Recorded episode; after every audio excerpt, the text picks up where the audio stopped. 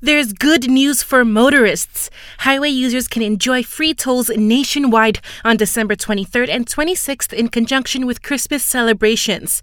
The Transport Ministry says the exemption will apply to all toll plazas except those at the country's borders.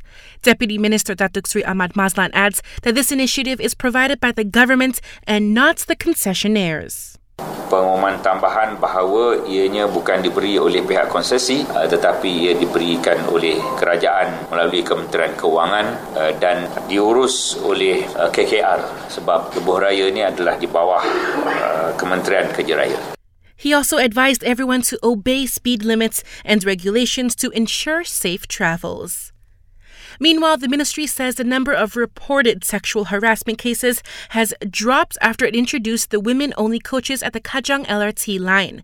Minister Anthony Loke adds that there were 11 reports of sexual harassment on the line in the second quarter of this year.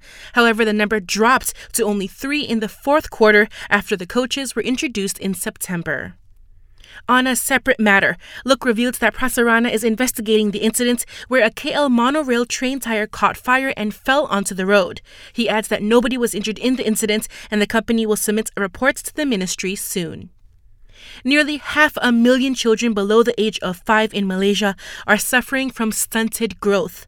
According to Senator Dr. Lingeshwaran, the high number is due to their socio-economic condition. He told FMT that the issue needs to be taken seriously because stunted growth during children's formative years can also affect their brain development. And the Health Ministry says employers must allow COVID 19 positive employees to quarantine for five days. It adds that this is the practice of the home surveillance order, which is mandatory for all employers to practice.